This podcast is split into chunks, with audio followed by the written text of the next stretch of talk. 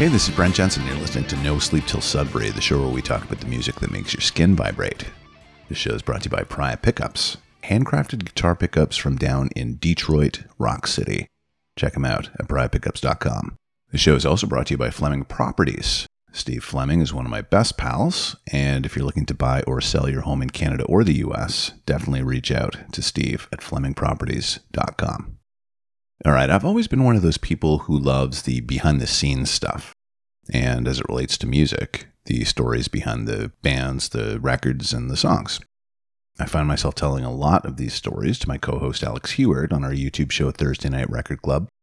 And because people seem to find these bits of information so interesting, I've decided that I'm going to dedicate a No Sleep Till Sudbury episode to sharing some of these very interesting and sometimes fascinating stories with you, all my listener friends out there. All right, I'm just going to jump into it, but let's start off with the band that is responsible for a number of interesting facts and stories Guns N' Roses. When Axl Rose and Guns N' Roses settled into the Rumbo Recorders studio in Los Angeles in January 1987 to record what would be Appetite for Destruction, Axl took a kind of unusual approach to singing his vocals.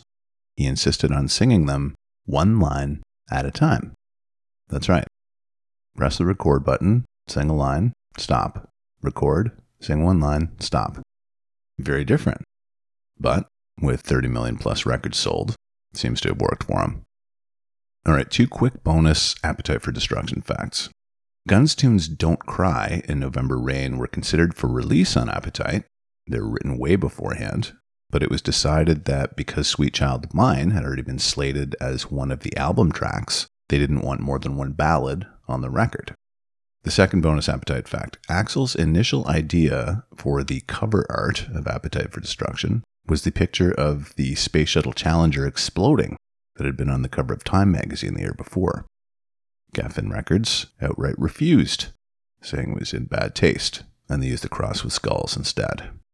Which, by the way, was a nod to Thin Lizzy, a band that Axl loved.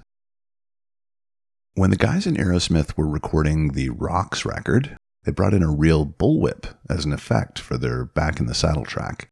For hours, the band tried to properly crack the whip, but nobody really knew how.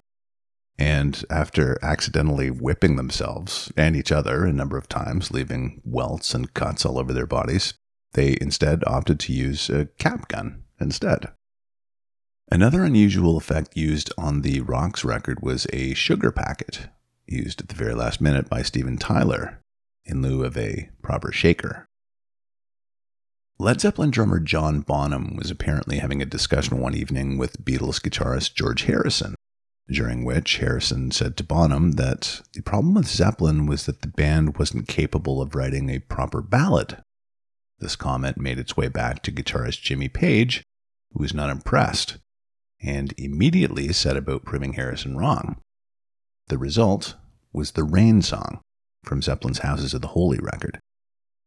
The song was originally entitled Slush, and quite deliberately, according to Page himself, the first two chords of the Rain song intentionally quote Harrison's very popular ballad, Something. The Cars' 1978 debut record entitled The Cars was literally a greatest hits record. Even though it contained nine songs and only spawned three singles, just What I Needed, My Best Friend's Girl, and Let the Good Times Roll. You're All I've Got Tonight, Bye Bye Love, and Moving in Stereo were also pretty popular radio favorites. Now, the deep cut I'm in Touch with Your World wasn't a hit, but there's an interesting story behind it. Cars singer and guitarist Ric Ocasek wrote it, including the line, Everything you say is fiction. Keyboard player Greg Hawkes misunderstood this lyric to be, Everything is science fiction, during the recording of the track, and he played this spacey sound effect after that line. This confused Ocasek, and after Hawkes explained, two had a good laugh about it, and Ocasek actually changed the lyric to accommodate the mistake. The album cover of The Who's 1971 Who's Next record features a photo of all four of the members of the band walking away from this huge concrete slab, apparently having just urinated on it. In actual fact, only one band member did in fact pee on it. Whenever I tell this story to friends, they always guess Keith Moon, but it wasn't him. it was actually Pete Townshend. The remaining three markings that we do see on the record cover were the result of rainwater that had gathered in an empty film canister and was poured on the slab to create the desired effect. Also, that slab that you see on the cover was inspired by Stanley Kubrick's 2001 A Space Odyssey movie. Other album cover ideas at the time for Who's Next included the band urinating against a Marshall stack, and also a photo of an overweight nude woman with the faces of the band members replacing her genitalia. Kind of glad they decided against that one. Now, German band Scorpions are no stranger to controversy with respect to their album covers, several of them being banned in various parts of the world. The original cover for their Love Drive record from 1978 features a formally dressed man and woman sitting in the back of a car, with the woman's right breast exposed and connected to the man's hand by an elongation of pink stretched bubblegum. Scorpion singer Klaus Meine told an interviewer much later about how surprised he was that the cover caused such a negative stir in America. The reason he thought it was weird was because he claimed that of all the places in the world Scorpions played in the 80s, the United States was the only country where women would flash their naked breasts from the front row at their shows. According to Meine, this happened nowhere else in the world but in America. All right, you've heard of double entendres. Now, how about a triple entendre? For those of you who are not familiar with the expression, a double entendre is a phrase intended to have two distinctly different meanings, one obvious and the other not so obvious. In the case of the Rush album entitled Moving Pictures, the cover art intends to position the phrase moving pictures three different ways. The first way is funny the front cover depicts movers who are carrying pictures. They're moving pictures. Flip the record over, and on the back cover, you see the shot is expanded to show a film crew making a motion picture or moving picture of the entire scene.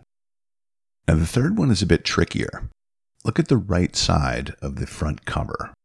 You see people standing there watching the pictures being moved and crying because the pictures passing by are emotionally moving. Moving pictures three ways. Bruce Springsteen's colossal Born to Run record took more than 14 months to record, and the actual Born to Run song itself took six of those months, largely because Springsteen claimed to be struggling with hearing the song in his head, but not being able to reproduce it on tape or convey what he was hearing to anyone else in the studio.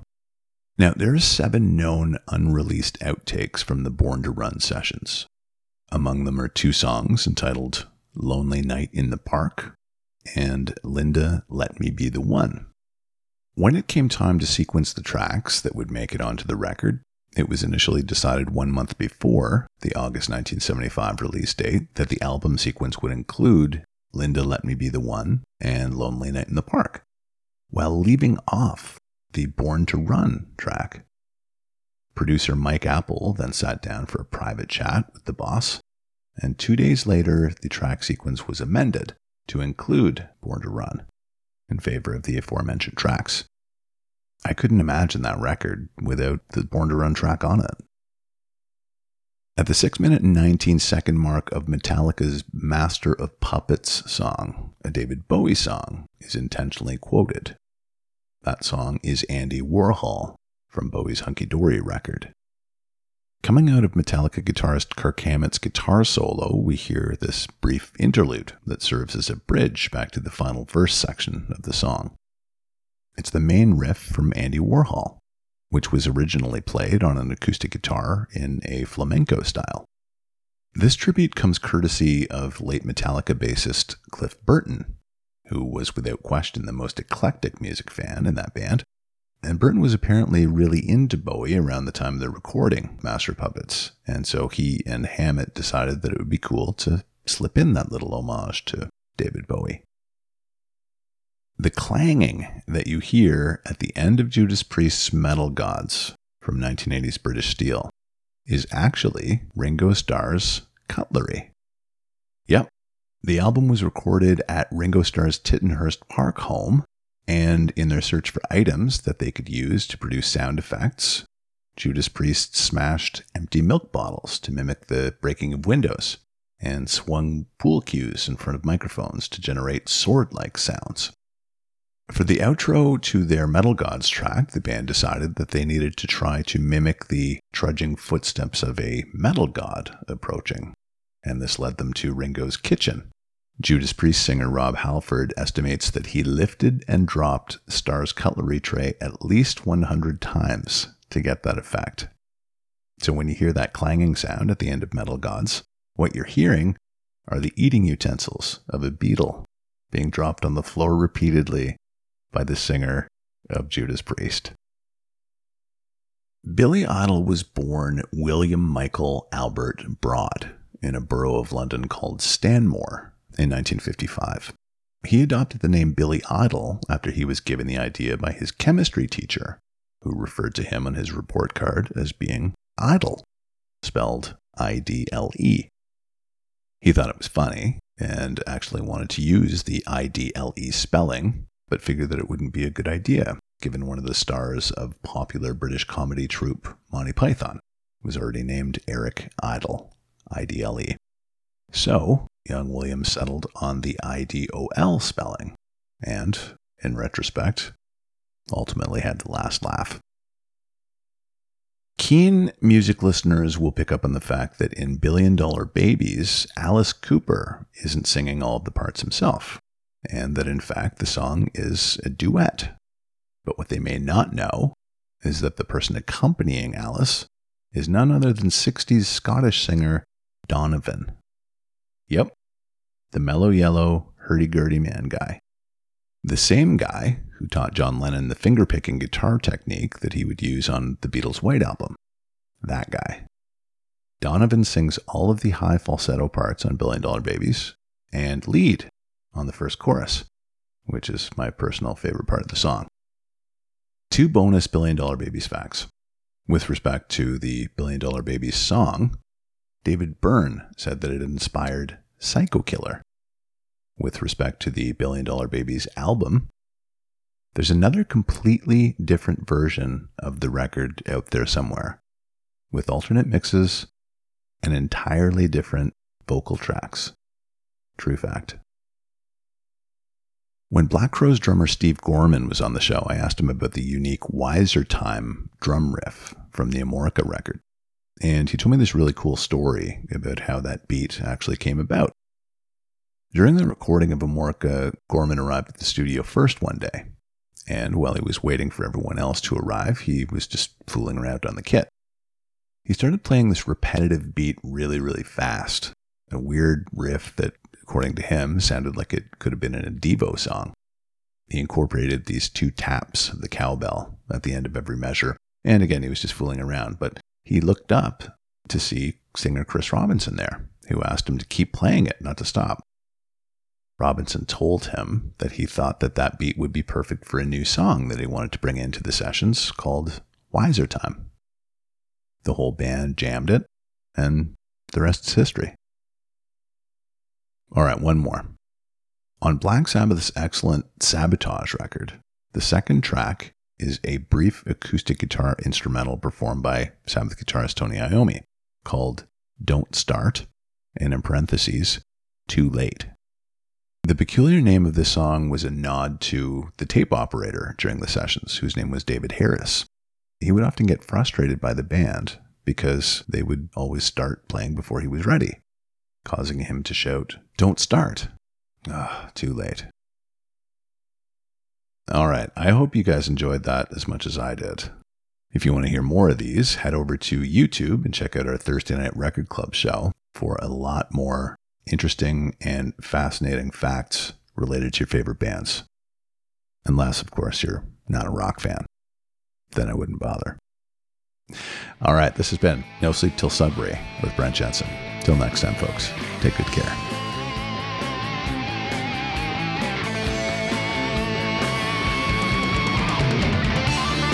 Brent Jensen is the best selling author of No Sleep Till Sudbury, Leftover People, and All My Favorite People Are Broken.